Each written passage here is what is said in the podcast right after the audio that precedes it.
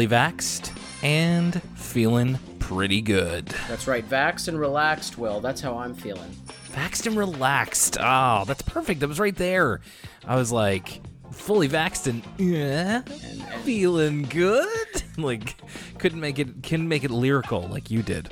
Mm. Fully vaxxed and overtaxed. No, I don't know. I don't know. There's only so many acts. Fully vaxxed and throwing an axe. I, there, there's, there's, we got to get on on Rhyme Zone or whatever that website is and figure something out. I wonder if the local axe throwing places like completely did not like like ate it during the quarantine. I mean, it was going to happen eventually. I don't know how many uh, axe throwing establishments one economy can sustain before people start to realize that you can drink beer and throw axes in the woods for free.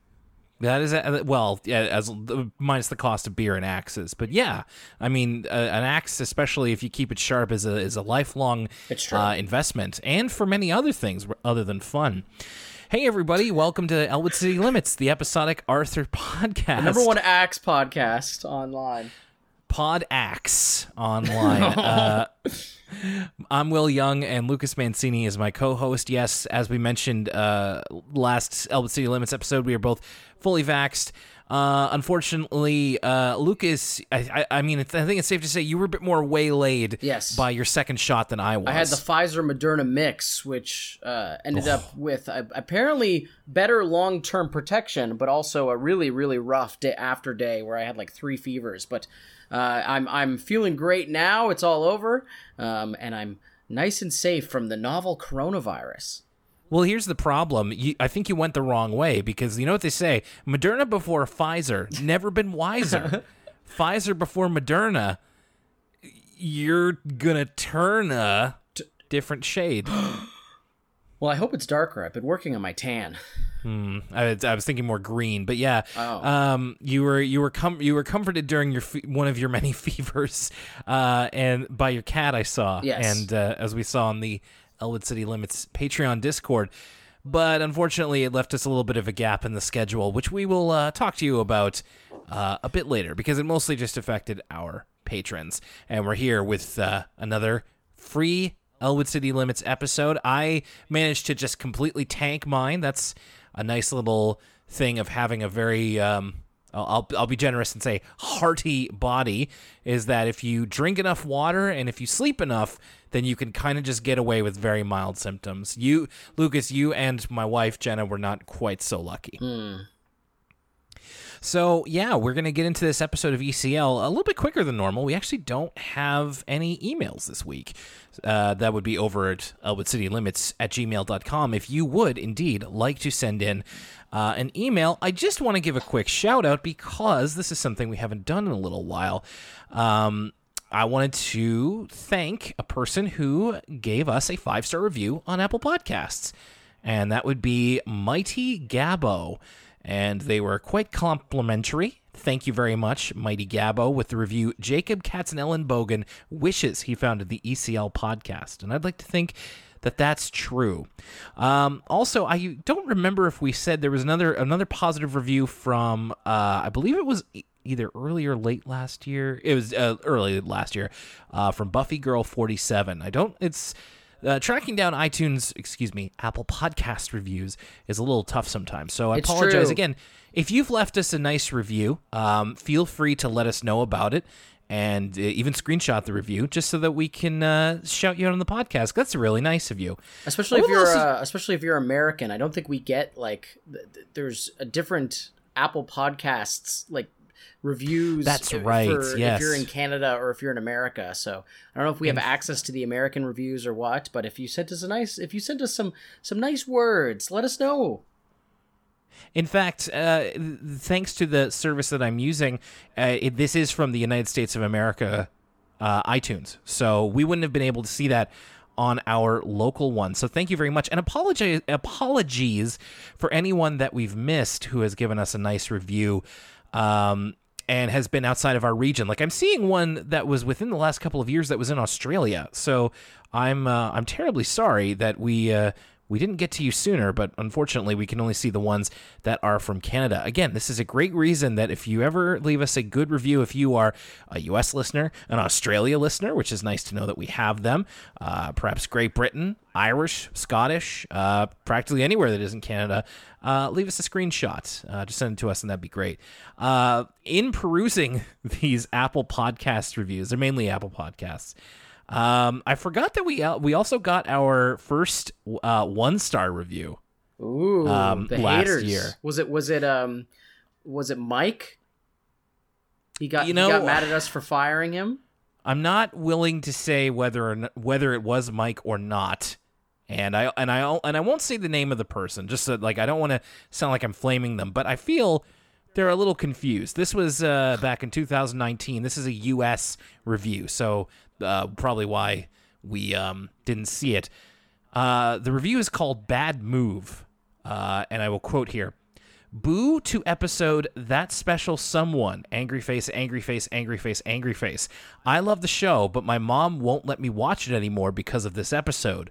Bad move, guys. So I feel that the person who sent us that is a little bit confused as to uh, this podcast's relationship with the television show Arthur. We don't, um, in case anybody was wondering, um, we don't make the show. We don't write for the show.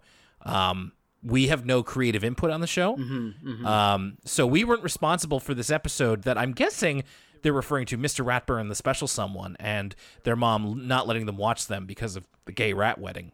God forbid. Well, well, So speak for we had- yourself, we- Will, because I actually am in regular mail correspondence with um, all of the writers and animators behind the show, Arthur. Um, Really? And and they take all of my feedback. Um, Oh my gosh. So much so, yeah. I know, I know, I know, I know. So are you saying are you saying right now it was you who decided to end Arthur? Uh, I can neither confirm. Uh, yeah, actually, you know what? I, I I'll admit it. I'll admit it. I was like, you know what? I can't do the show with uh, Will forever. Um, I got a life I got to get back to. Mm-hmm, so uh, I wrote the Arthur creators and I said, yeah, you guys got to end Arthur uh, just specifically so I have to record less podcast episodes. You know what? I actually kind of appreciate that. I hate when I hate when things go on indefinitely. I do uh, want want a natural end to all of this. So in a way, I distantly appreciate that. There you go. So uh, we allegedly have uh, we we I, we both publicly have no ties and privately have every single tie you can think of to the Arthur creative Mm-hmm. Yeah, process. we're the So- puppet masters pulling the strings. yeah. Anyway, thank you everybody for the wonderful reviews all across. I mean, we've gotten some lovely ones on Facebook, we've gotten some cool endorsements on social media, and of course through Apple Podcasts and other services. We really appreciate that. It helps uh, other people find the show, which is uh, what we would want to do. And of course, also want to give a big thanks to our patrons over at patreon.com slash Elwood City Limits.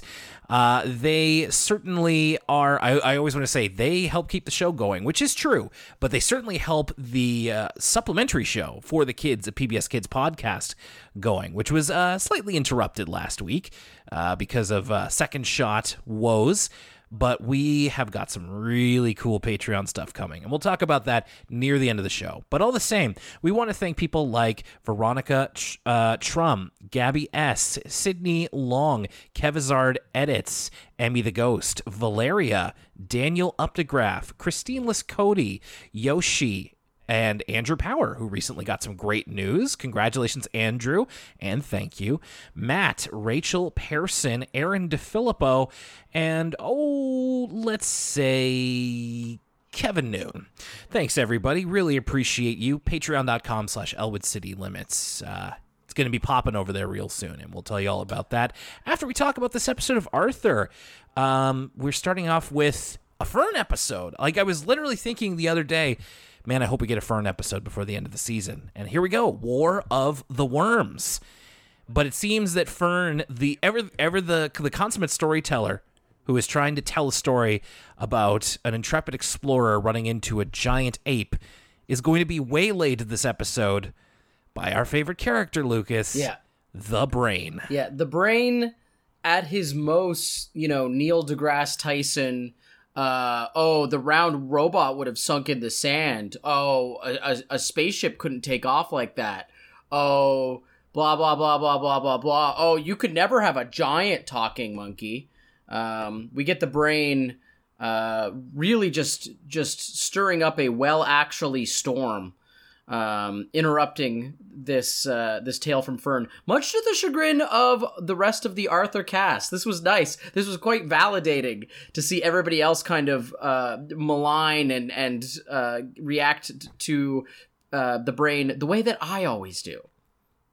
Yes, uh, the brain, of course, is incredibly partial to know-it-allism and party pooperism. So he is known among the the Arthur group as consistently ruining stories like the one that Fern was trying to tell. Uh, it was kind of like in a voiceover as we saw it in image. Great, great image as well at the very end of the now shrunken gorilla putting on his glasses and reading a script. I really like that. Uh, Francine imagined what his version of the Three Little Pigs would be, which is just a factual tale of three pigs who do everything pigs do and nothing interesting happens. Uh, which I thought to be very, quite accurate. Later in Ratburn's class, uh, Mr. Ratburn is showing everybody a I want to say worm collection, and he I think he did use a word, but it's basically like um, a collection of mulch or something like that. He he And- like makes the the students guess what's in there. Um, That's right, And there's a really funny moment where I I think Buster Buster exclaims a mummified platypus, um, Right. and then the the joke ends with it's like rule of three. Someone else says something, and then Binky goes, "Is it worms? Is it a bag of worms?" And uh, Mr. Eppert's like, "Correct, Binky. Bonus credit for you." Um, and then someone asks Binky, "How did you know it was worms?" And Binky says, "I always guess worms. It had to be right sometime." broke a broken clock, etc., cetera, et cetera. Yeah, I really like that too. I wrote that down. Um, so Fern, when she sees this kind of uh, this mulch and this worm, it's not a colony. That's that's for bees, but whatever a collection of worms is, um, I'm sure somebody will tell us. Uh, she starts to think about like could it like when the worms eat you know compost like apple cores and banana peels and stuff like that they do they get bigger and yes they do get a little bigger, but not much. And Fern is wondering if they could get so big that they could take over Elwood City. And of course, Brain, never missing a beat to be right about something, uh, completely shoots her down. So this annoys Fern on top of her story being co opted in the beginning to where she decides to fool Brain for once and what she later refers to as the greatest hoax of all time. And she enlists the help of Binky uh, to get one over on Brain. We're not really sure what it is that she's planning at this point, but it's something involving worms. I know Uh, Brain evidently has never read Dune because he would know that uh, if Elwood City was on, for instance, the planet Arrakis, uh, there'd be bu- uh, worms bigger than Elwood City and then some. Lucas, I, I I have to disagree. I think Brain is precisely the type of person to have both read Dune and to tell you that he's read Dune. And and, and, and now now I say that, but you are also that same type of person. I don't mean to paint you with the same brush. Yeah. But uh, yeah, there's a, there's a different type of person who will be very very open about the fact that they have read Dune. I think the fact that you were so open about how how long it was taking you to read Dune, I think actually Okay, was quite well, endearing. Brain Brain doesn't just read Dune. Brain's like I read uh, Children of Dune and Right. God Emperor of Dune and uh, Dune Chapter House, and then I read all those books that the guy's son wrote that are terrible apparently. Um, and and so yeah, Br- Brain's that dude. So Fern is enlisting this great hoax with the help of Binky. They start by buying 800 worms, and they go off to their plan. Fern even gets like a mwahaha, which I haven't heard a mwahaha in a very long time. Who would have thunk they would just let you buy 800 worms? I know that's got to be quite the expense as well, uh, and they're only kids. We see here that they go in under the cover of night to uh, cameo appearance here from Buster's Community Garden, which we would have seen a few seasons ago. So they go to the community garden and lay out the worms. And the next day, Fern asks Buster, who is having spaghetti and meatballs for lunch, if he brought any tomatoes. She would like some tomatoes for her salad. And he says no, because it was actually crawling with worms, like more worms than usual. So Brain doesn't find that suspicious, but the evidence continues to build. Uh, Binky and Fern are creating more and more evidence of giant worms. For example, they make holes in the on the soccer field that they find the next day, and of course the kids are quick to jump to like, could it be giant worms? And Brain's like, mm, I don't think so. I don't think that's what that is. And then they go By the another way, when they're making further. holes on the soccer Yeah. field, uh, Fern and Binky are both in like full stealth gear. Like I don't know, Yeah. they, they I don't know if they just had these things ready to go, but they're literally like wearing like the black like nightcap, the black sweater, the black pants, and you know they probably got those like black Air Force Ones. They're ready to do a home invasion or something. Um, and yeah, apparently like Fern and Binky just had these matching outfits laying around, or maybe this was bought with you know access worm money. Who knows? Um, yeah, they're really dressed in cat burglar chic here. So they create more evidence for giant worms. Fern's big thing is that she makes a big worm made up of different fabrics. It's like a really long, um, you know, it's several feet long giant worm that, you know, from afar could probably fool somebody. And Binky is making giant worm slime, which is apparently made out of a lot of mint jelly. Binky Which- way ahead of the like TikTok trends. Is there a TikTok trend for mint jelly? No, for slime. The kids love slime. Oh, slime, slime. I was like, what are they doing with mint Uh, jelly now, now? I- now I haven't heard about slime in a while. I think it slime has maybe become a little bit passe, but there was there was a minute there where, where people were were from children to grown adults were seemed very very uh, interested in slime. Yeah, I got to tour a toy factory a couple of years ago, and they were really investing heavily in slime because that was really bit really. uh,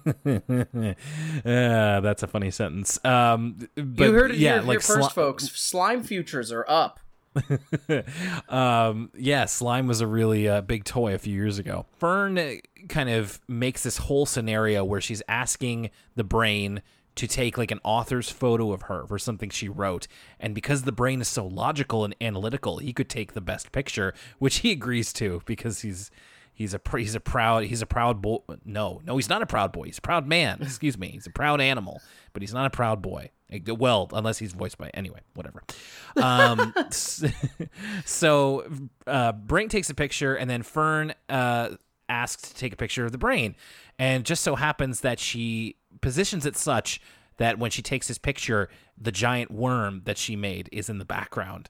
And Brain kind of sees it and goes over to where it was, and that's where Binky has dug the hole and put in the giant worm slime and they decide that they need to find out more about worms, so they go into the library where they are. But all of the worm books have all been taken out, and someone has left behind a note from the National Secret Anti Worm Squad, which is apparently c- preparing for a giant worm invasion. And this is enough. The this is enough to- NSAWS. the, the yeah the uh, saws the end saws uh they are uh they're getting ready for this invasion and this is enough to send brain screaming out of the library because now he's finally bought it i must admit this whole process of getting brain to believe in giant worms i really liked it. I, I was all for this. It reminds me of a certain type of guy where like if if you know there's people out there who love to talk about how factual and logical and and and you know uh, but if if there was a post on Reddit about how giant worms were going to take over and like people kept talking about it on Reddit. They they would be postering the city with like oh have you heard about the worms posters? Right. Even those among us who profess to have the greatest intelligence uh, have their blind spots, and this one and Brain's also an eight uh, an eight or nine year old. So someone's got to make the, the the meme with um the Wojak where he's like the the girl's going like, "Oh, I love astrology," and then it's like, "Huh, what what nonsense garbage?" And then Yeah. like he's like, "So true!" at like the stock market or something. Uh, we got to make one with with uh with Brain where I can't know I, I can't tell what he's. Oh, he's like talking gorilla. Huh, that's just garbage. So that it's like giant worms. So true. so true. There you go. Have at it, everybody, and let us know what it looks like if you can. So brain is his brain is so his brain is so addled at this point that he's seeing giant worms everywhere. In fact, he has a nightmare about giant worms. It's actually a little bit uh, upsetting to watch. it's another one of those things where every once in a while Arthur can be genuinely kind of creepy. And this is all about like the invasion of the giant worms is happening. There's like a newscaster whose name is Greg Bailey, by the way, who uh, works on Arthur. Uh, newscaster Greg Bailey is talking about how the worms have invaded the studio, and then they cut back to him, and he's covered in slime and the green. He's covered in green slime, and the video cuts out, and it's actually kind of like upsetting. It's a little harrowing. And then Brain's dream ends with him being chased by a one by a giant one-eyed worm that also has like arms and opposable thumbs. Yeah, it looks it's really like- unpleasant to look at. It looks like a brown version of the tentacle from like Day of the Tentacle, the point and click adventure game. Oh, sure. Yeah, yeah, yeah. Um, and if and if you think about it, this also reminds me way back in season one, Brain was really terrified of an old movie called Navy versus the Night Worm, and it was. It's still that was just a big worm with no arms and thumbs. This is like this this is horrifying. So Brain is uh, incredibly scared of this uh, uh, seeming eventuality, but he decides to take action. In fact, it actually kind of surprised and um, uh, concerned me that Brain devises a, a militant plan to stop the worm invasion. He pretty he pretty much gets up an anti-worm posse and uh, you know like with like goggles on and he's like wielding a rolling pin and he's get every, getting everybody to take up arms against this worm invasion which is where fern realizes that she may have gone a bit too far What's funny about this is that like it's not just Brain who's been bamboozled. Everybody has now been kind of worked up into a tizzy over this worm invasion, uh, including Binky, who Fern whispers Right. aside to. She's like, "Binky, you know this is a hoax," and, he, and Binky says, "Just because it's a hoax doesn't mean it isn't true." Um, so their first stop is to go to Mr. Ratburn's uh, mulch pile and to destroy the worms. Which I was like, I wonder. Like in the back of my head, I was like, I wonder how far they're going to go with this. They're not like going to kill innocent worms, are they? Like that's. I know that like worms are you know quite a lowly species, but still, I know that you a lot of people would not want to see like worms be killed even in like an animated uh form so uh, they actually go into Mr. Ratburn's office while he's there. They think they kind of see him as his head is covered by the dumpster, and they think that the worms are like sucking his blood or something. And they end up attacking and actually hurting Mr. Ratburn off screen. Yeah, you could tell, Um, and this is kind of a sad thought, but you could tell this episode is like uh early 2000s as opposed to late 2000s because they were able to storm the school like armed with weapons like baseball bats and rolling pins and i feel like the security in american elementary schools is such now that that would not be possible I did not think about that, but that's a good point. Finally, Fern has to admit the truth. Um, at just his brain is kind of getting that this might just be a trick. Another great Binky line here is like Fern admits that she made up the story, and Binky, uh, in true shake and bake fashion, goes, "And I helped."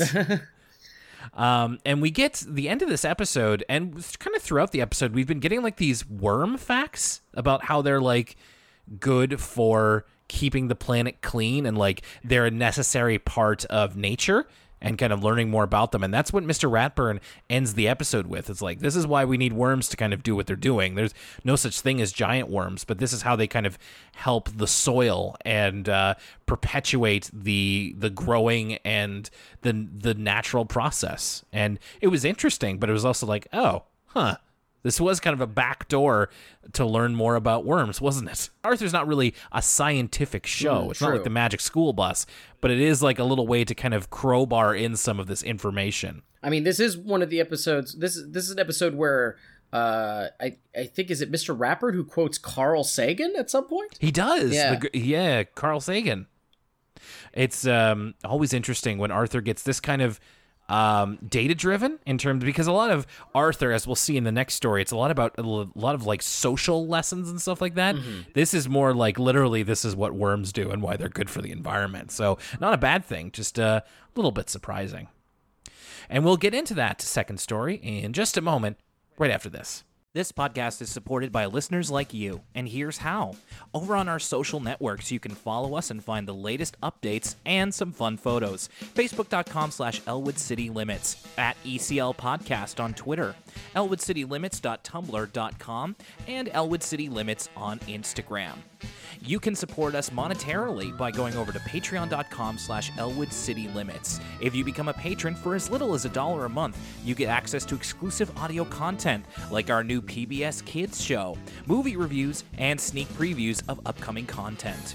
Support us as well by going to teespring.com slash stores slash elwood city limits store or search Elwood City Limits on Teespring. Buy yourself a t-shirt, a tank top, or a hoodie with the Elwood City Limits logo or an exclusive design by our friend Josh. Elwood City Limits is available online at libsyn.com slash Elwood City Limits, where you can find it on Spotify, Apple Podcasts, and other podcast apps. Is it not on your favorite app? Let us know. And you can always help us by spreading the word, tell your friends, and send us a message either on social media or an email, elwoodcitylimits at gmail.com. Thank you so much for your continued support. And now, let's get back to the show. I owe you one. Me? Uh, Well, I, I in, in a in a philosophical sense, I'd say yes, but uh, we're talking about the episode that is called "I Owe You One." Yeah, it's it's it's this one is interesting because it grabbed my attention immediately um, because we have the rare kind of art style change for the opening. It's it's subtle, but uh, we see all these kind of images of Muffy with like a big, strong black outline. Um, a little bit more. Uh, this was would have been the cartoon style uh, of many of Arthur's contemporaries at the time. You know, in, in 2008, 2009, things like Fairly Odd Parents, a lot of the Butch Hartman shows. You know, Danny Phantom. They had these big black outlines.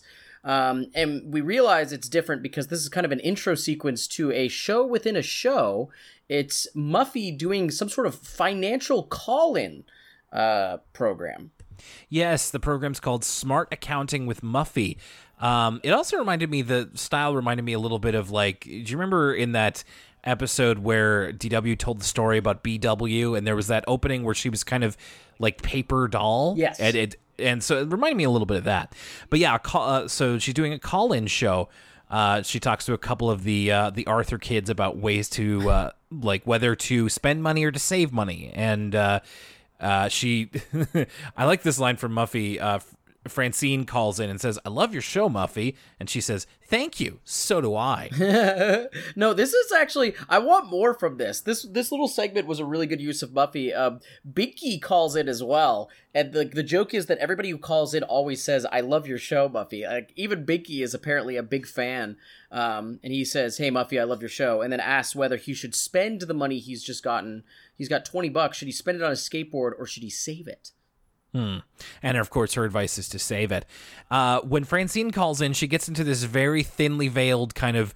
Um, not argument, but she's kind of taking Francine to task for like eating her popcorn and some of her smoothie when they went to the movies, and how Francine owes her like six dollars and thirty cents or something. And uh, at one point, Francine says, I owe you one. And Muffy says, The four words you should never say are, I owe you one, because it never ends up being one. And then she relates this to a story of an Elwood City kid, Buster, who made this same mistake. So the actual episode starts off with Buster in his room playing some kind of alien based first person shooter. That's right. Buster, this a little Buster's gaming. Um, he's he's in the zone. He's he's clipping heads. He's got his G fuel, um, and you could tell he's really been been hard on this gaming uh, because he says um, the game like ends and it's like another game, and he's like another game, like you need to ask. But then he looks at the clock and he's like four fifteen already. That can't be right. I started at twelve. Yeah, I had the same problem. I'm going back through the Mass Effect games again, and man, I can just, uh, boy, oh boy, I can lose hours in that thing. So, does this mean is Buster MLG? No. I, I mean, MLG by its nature means you're a professional gamer. I just think Buster's kind of a sicko. I think you know Buster's he's he's uh, to use a F- Fortnite parlance, he's cranking 90s. He's he's you know he's in there gaming. He's he's uh, uh, looking up meta videos. You know he's a legend on- on the server, but just just casually, just just in his free time. So you're saying that he just took out Tomato Town? Ex- exactly. I'm saying that Buster just took out Tomato Town, um, and he's got to check the mark sheets. Got it. Okay. Um, I apologize for speaking out of turn about something I clearly don't know very much about. uh, you're right. Buster was tasked by his mother to complete the raking by five o'clock when she got back, and it's four fifteen. Okay, I have a question about this, but I'll get into this in a second.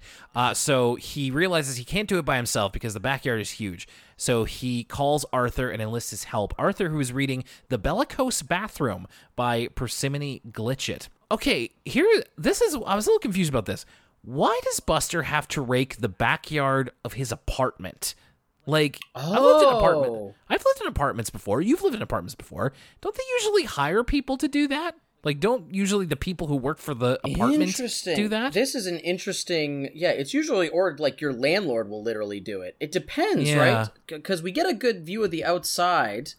Oh, that's a really, really good question. I never considered this watching it, but yeah, Buster lives in an apartment. I mean, sometimes it- you're responsible for directly in front of your house, especially if you have like uh, a property. I know in the more kind of dense areas here in the city, if you have a property where you have like a little patch, like not even a lawn, but a little patch on the other side of the sidewalk, and for instance, like it snows or something, you are responsible for like uh, uh, shoveling like your steps or something in some cases, even if you're renting. Sure. yeah. Um, but in terms of your whole backyard, that does sound a little bit unusual.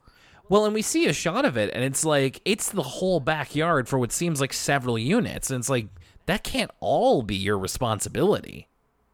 I don't know. I wonder. Maybe there. It could be. It could more- be that like the, the the only scenario I could I could come up with, and I, I assume that this is just like a, a writer's error and not actually what's going on. But it could be that Buster and his mom are like his mom is like the the super or something for the building. So like they're still renting from another landlord, but um, they get money off the rent for doing certain build building maintenance or something. I have no idea.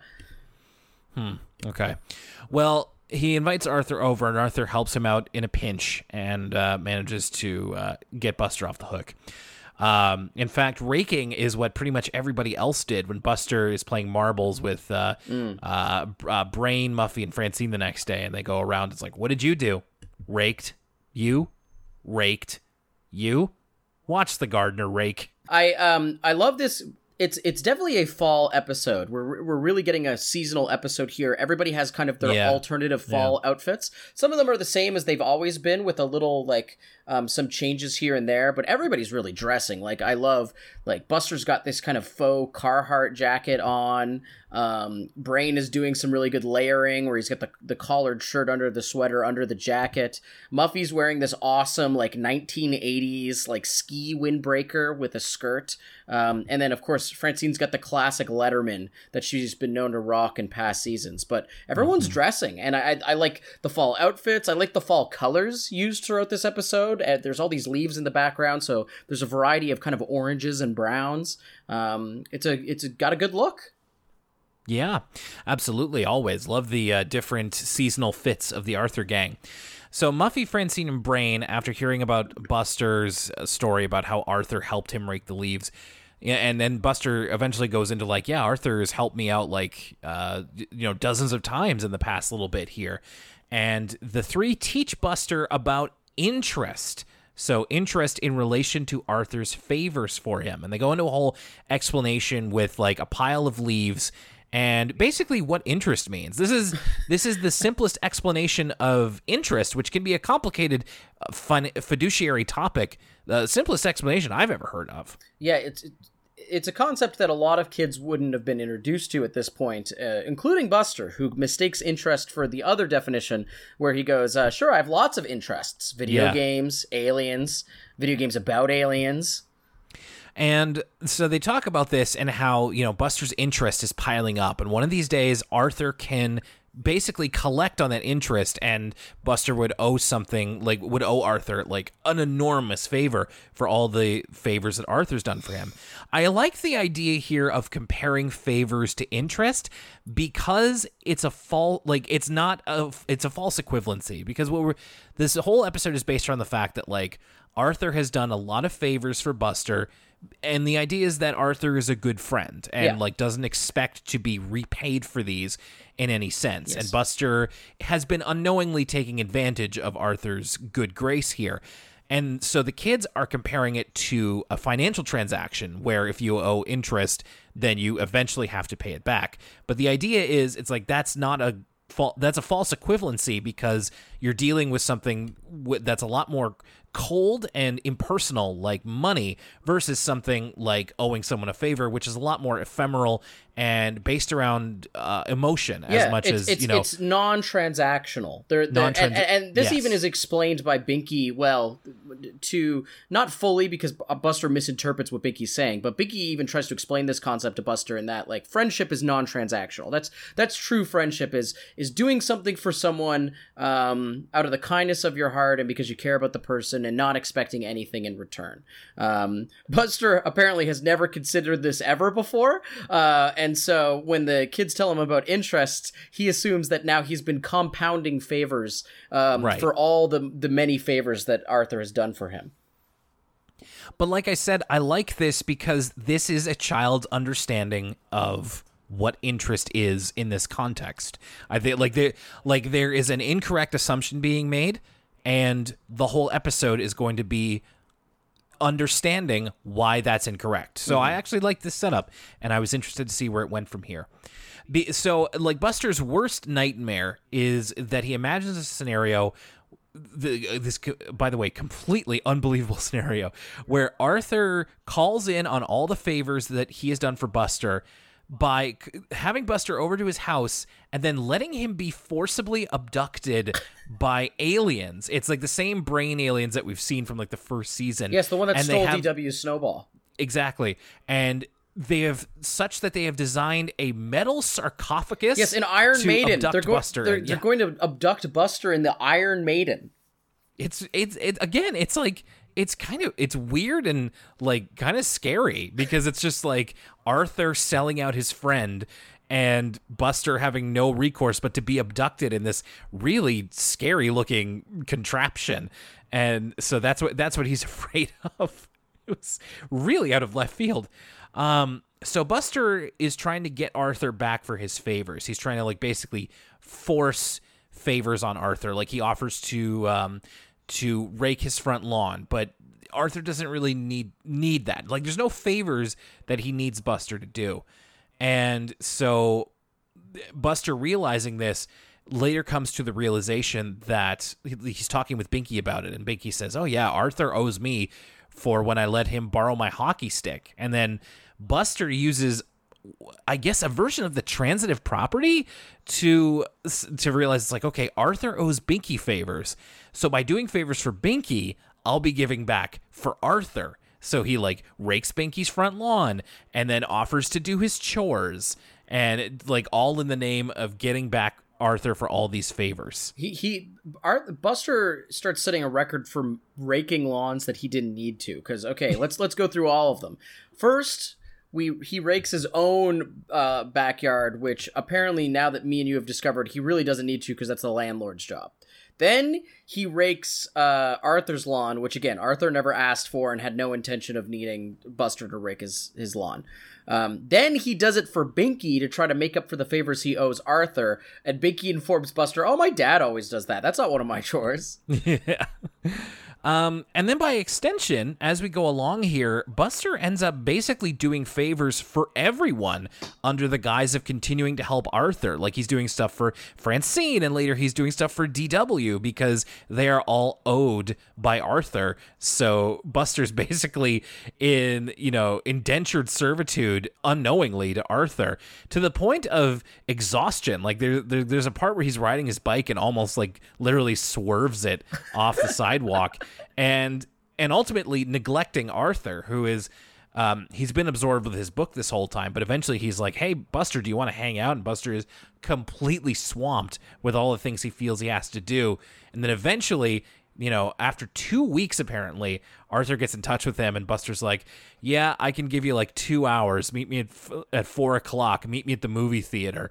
And then as soon as they get there, Buster gets the text message that another favor is needed. So he's running himself ragged and completely neglecting Arthur, which is He's like a he's again, like a Grand Theft Auto character. Everybody's just getting them to do their dirty work for him, and he just keeps getting phone calls. It's like I half expect his cousin to ask him to go bowling or something. I was gonna say, Buster, my cousin, you you want to go play darts? yeah, exactly. Um, So Buster, on the way to another favor, uh, Arthur catches up with him in the bike because they got all the way to the movie theater. They bought their popcorn and everything, and then Buster had to immediately leave. And Arthur kind of conf- uh, not confronts him about it, but just asks him what's wrong. Um, and Buster kind of starts to get into his logic of helping Arthur. And I think at one point he's just like, and uh, by doing all this stuff, then I'll uh, then I'll be able to get back to you for all the stuff you've done for me or something. I don't even know how if that works if that's right anymore. And we get an opportunity where Buster actually can directly help Arthur because Arthur accidentally swerves his bike and falls in a puddle. Thankfully, he's not hurt, but he's he's wet and he's he's cold. So Buster gives him his jacket and notices that his Arthur's bike has lost its tire. So he gives Arthur his bike to use and then he gets so excited that like, "Yes, I finally paid you back." That like his bike flops over and Arthur lands in the puddle again. I thought that was actually a pretty good moment of physical comedy. And this is where we kind of finally get the the real message here and we, which is what we talked about earlier is that like I didn't do all of these things because I wanted you to owe me. I do these because you're my friend and I want to help you. And Buster promises not to take it uh, so seriously anymore, but also not to take advantage of Arthur's kindness we actually end the episode with a rare post cold open meta moment. We go back to the framing device of smart accounting with Muffy, where she's wrapping up the story about Buster. And then Arthur uh, basically breaks into the half of the screen that is reserved for like icons and like images and stuff like that. And he says to Muffy, like, basically, he says, This is my show. Stop stealing my show. And those those kind of like hey this is my show sort of comedic moments are usually saved for the very beginning of an arthur mm-hmm, story. It's rare that they actually get into the main episode. And, and i wonder did they do this has muffy ever had the intro before like was there ever i feel like we've had an intro already where muffy was delivering it to the camera but maybe if this is the first time that's why they've they pointed it out and have made a little comment on it with with little Buster, uh, sorry, rather a little Arthur on screen. Oh, little Arthur, just like uh, sticking around. Oh, I'm surprised you remember that. You'd be surprised what I remember from your life from all these oh, years. Oh no, that's got me worried. yeah, and that's and that's the end of that one. So let's talk about them. Uh, two a little bit unusual episodes, certainly in terms of imagery and approach. Uh, let's go back to War of the Worms. What did you think of War of the Worms? So I think that it's not like my favorite episode in the world, but I really enjoyed War of the Worms um, for a couple of reasons. For one, um, it's a very unique episode in terms of character pairing. It's a fun mashup of Fern and Binky, which we've seen before, but it's always really good because it kind of brings the best out of Binky. We get to see Binky's kind of more artful side usually, or more sensitive side when he's paired with Fern. Except this time it's a little bit different. It's kind of uh, the mischievous side that we usually see from Binky being brought out from Fern. I like seeing Fern kind of vindictive um, and and stirring yeah. up trouble. And also, this episode was validating because I got to see the Arthur writers uh, definitely conclusively have the exact same opinion of Brain as I do. In that uh, a character we all really like, Fern, um, is complaining about all the things that I don't like about a character we don't like, which is which is Brain. Um, and so I was into kind of her little scheme to get the better of him and to get him all riled up. Um, and I thought that the framing device of it being about er, worms and, and the episode kind of secretly not just being about don't be a know it all, but in reality it's like worm facts, the episode. Uh, I thought that was a fun kind of B plot to the A plot of them trying to like do this trick to to Brain. So I really enjoyed it for those reasons. I like Brain as an antagonist, and I really like Fern as a protagonist. So I thought it was it was uh, unique for those reasons. I agree. Um, like I said, I was missing out on Fern content on the show, and uh, this was a great way to do it. Um, I think you made a great point about Fern taking on a bit of a different identity of this time as a little bit of the prankster, mm-hmm. and I think Fern is a versatile character where you can do uh, different different types of stories with her, which is why I'm glad, always glad to see her. But I guess there is also a value in not seeing her all of the time. Either way, and and, and it's a Fern and a Binky episode, which it, double double trouble, great stuff, loved it. A lot of funny lines from Binky. I really liked the idea, like just of fooling, like what would you fool Brain into thinking? Uh, giant worms, and then they really go with it, and I think they they make the most out of it. It's not like a like a top 10 all-time episodes but it's Yeah. really it, it was really fun like and i also i distantly appreciated that like in the end it was all about educating kids about worms which is like on its face sounds a little ridiculous but they i think they spun it in fairly well and i feel like i learned something too so yeah i i, I liked this one One more thing before we move on. Yeah, I, uh, yeah, yeah. It, it, Fern is kind of the perfect foil to Brain in that they're kind of the embodiment of left brain and right brain, right? Like Brain is is so kind of uh, factual and, and obsessed with qualitative and quantitative data, and Fern is so kind of about feeling and and uh, poetry and and emotions. yeah. And so um, they're, they're a good kind of juxtaposition, and I hope to see that dynamic uh, uh, used uh, in later episodes. She like she likes Oreos and mystery novels. Um, yeah, and then we get to I owe you one, which I also liked. I think that again, what really what really drew me to this one is the fact that it's you're kind of it's it's built on a an idea that's meant to fail and i like that as a way of educating kids because this is again much more of the type of way in which arthur tries to impart a lesson which is it's a social lesson it's not so much you know hard facts about science or math or what have you but it is kind of learning how to act as a human when you're forming relationships and it is taking apart the idea that relationships are transactional because I think when you're young you know you learn about how you can owe someone a favor or I think that there I went through Hey a man, not just this- when you're young. Some some adults Oh, need sure. to learn this lesson. It's true. um, or like with me, I think I went through a phase where I like I borrowed stuff from friends a lot, and you have to come to the understanding that like, you know, when a friend does a favor for you or lets you borrow something, they're not doing it to expect something from you. Ideally, you would do it because you want your friend to be happy, and you would expect to treat for you to treat them with the same kind of respect. And I think this is a really great way because I feel like a lot of times, especially like now, um, but maybe it's just because I'm older. There is a tendency to look at a lot of relationships as transactional, and I, I and I and I credit you for um, for putting transactional, non-transactional into as descriptors because I think that is really what's going on here.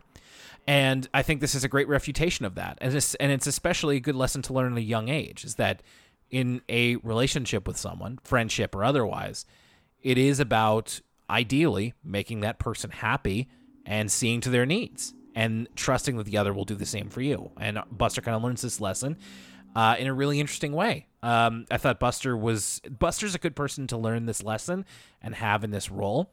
I thought some of the the the design around this episode was interesting. Like I like that video game that Buster was playing. Like you said, it's like a nice fall episode, so it puts my mind ahead to a couple months from now when it isn't like boiling.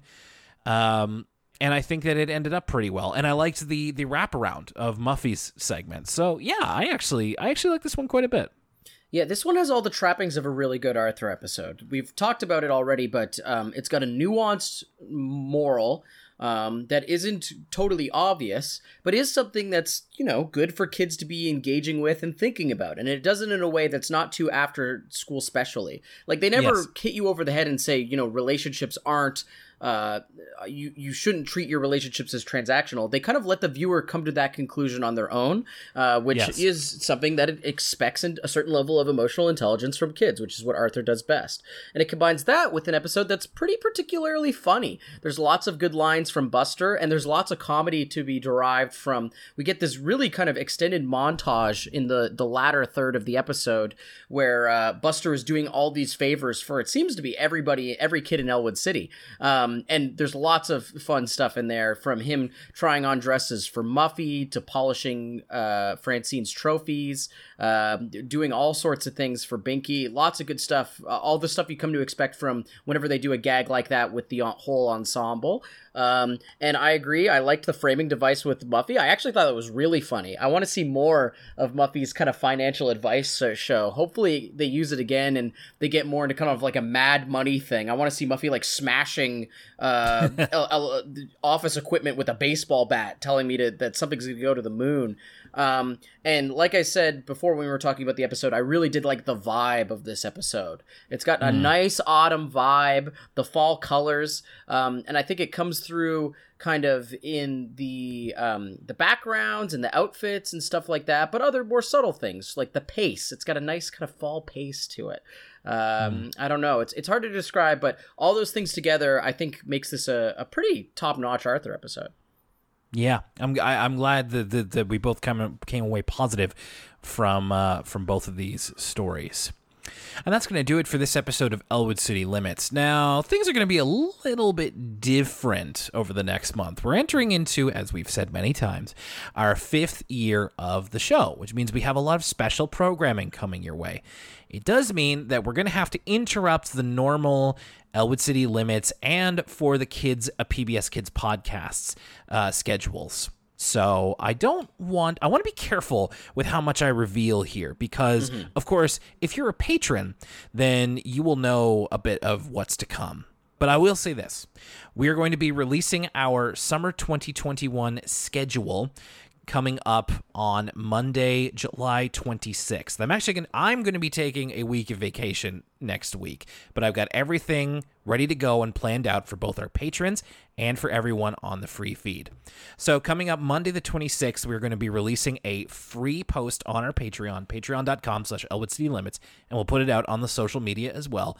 And you will be able to see what you can expect if you're a patron and if you're a free feed listener. And we will be very explicit about what you can uh, what you can expect for the coming uh, month or so of programming. I will say this coming up next week which is normally when we would do our for the kids episode we have a we we're not able to talk about marvin the tap dancing horse. I know. I've, I've uh, watched now marvin the tap dancing horse it seems like two weeks ago and i'm just i'm bristling with thoughts. I know people are, are waiting with bated breath to hear what we think of marvin the tap dancing horse but they're gonna have to wait a little bit further.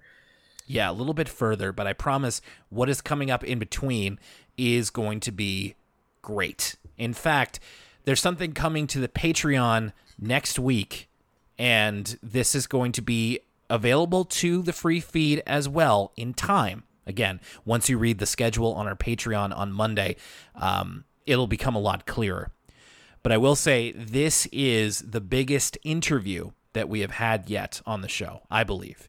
And you may be able to guess from context clues, but I'll just say that patrons will have it first, and then you and the free feed will be able to have it uh, very soon. I promise. Then in two weeks, where we would normally have Elwood City limits, uh, we're going to take again another bit of a week off. We're going to have a little bit of a break for the summer, and you're going to get access to something that was available to patrons um, about two months ago now, and now it's going to be on the free feed. It is going to be an edition of ECL Presents, and it's going to be me sitting down with a fellow named Dave Patman, who also ran the Arthur fan site from the late 90s, Elwood City Downtown Core. And this is go- this is a really great interview. I was so glad to speak to Dave and I still am talking with him. And I think you're really going to enjoy this if you're interested in learning about what the Arthur fandom was like in the very early years of the show. The Elwood City Downtown Core was the first Arthur fan site that I ever attended, I guess you could say. I read their reviews, I looked at their fan art, and I was like 10 or 11 years old. This was the first way that I interacted with a fandom. And in a way, as we talk about in the interview, it kind of led to the development of this show. So I think you're really going to enjoy it. That's going to be coming out Friday, August the 6th, in, in place of our normal Elwood City Limits episode. And we're going to have even more birthday surprises and uh, cool, cool new audio content, and even more than that, that we're not even going to tell you about just yet. We're going to wait a little while. So again, one more time, patreon.com slash Elwood City Limits on Monday the 26th. The full schedule from the end of July into the beginning of September is going to come out, and you can see what you can get excited for and of course, you get early access to everything at patreon.com slash Elwood City Limits. But it's okay if you're on the free feed. We will take care of you as well. And there's so much more cool stuff to come that we can't even talk about yet. We can't even talk about it, but it's going to be awesome. I'm really excited. This is going to be a cool summer, and it's going to be a great way to ring in Five years Five years. of Elwood City Limits. What's the five year anniversary? Is that like cardboard? Is that the cardboard anniversary? The the paper anniversary? I have no idea. No, paper's pretty early. Like I think Five. I think I think Jen and I uh it's wood. It's the wood anniversary. Wood Well, anniversary. There's no burn. There's no uh, burn ordinance in effect. We're starting campfires this summer with Elwood City Limits. So please look forward to everything. And yes, I, I it's it may seem like a while, but we are going to be getting back to Elwood City Limits later on in the summer. And one more time, that uh, schedule will tell you everything you need to know, patron or free feed listener. I will say the next time we do return to the Elwood City Limits format, we'll be looking out the Blackout and Mei Lin takes a stand. So we're getting getting another baby episode, like literal baby episode. So we'll have to wait and see for a little bit what it's going to be. But I am so excited for you guys um, to listen to all this cool content that we have coming, and I hope that you will also um, be there with us, get get hype with us, and uh, also it's it's it is time for us to take a little bit of a summer break. Um, we've been working really hard to get you this stuff. I don't mind telling you, and you guys have been so great. And we just And, and there's still more to come. It's the tip of the iceberg. there is, and we just want to give you what we believe you deserve, which is fun and good times. So yeah, all related to Arthur, of course. All right, my name's Will Young, and for Lucas Mancini, Six straight hours of Mary Moo Cow. I still haven't recovered. that's Elwood City Limits. We'll see you next time.